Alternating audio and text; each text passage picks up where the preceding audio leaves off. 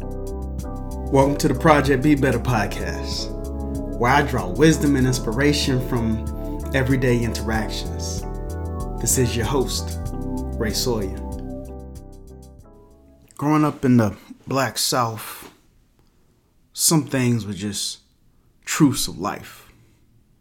Like, I better have a coat on in the winter. And I was always told that if I was in the house, I had to take my coat off so I could appreciate the heat. It was weird because the heat was something I thought I was getting from the coat. It served me well outside the house, kept me warm and comforted and protected. But in the house, there was something even better than that coat. There was an actual heater whether that was the wood stove or later in life we eventually got the central heating and air, but there was something better than the coat, and I couldn't appreciate it until I took that protective layer off. Silence is my new heat. I'm so often wearing the layers of my headphones or being covered with music and audiobooks, podcasts, phone calls but how often do I take them off so I can appreciate the silence? The heat of empty airspace often fills with the answers to my most pondered questions. If I simply give it the opportunity.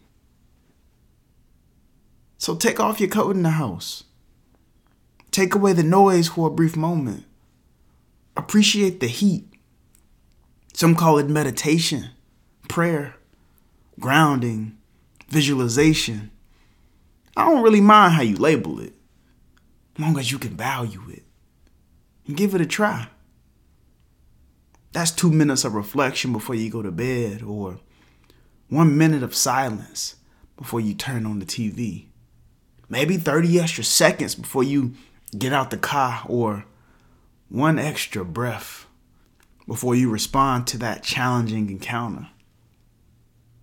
Where will it fit best for you?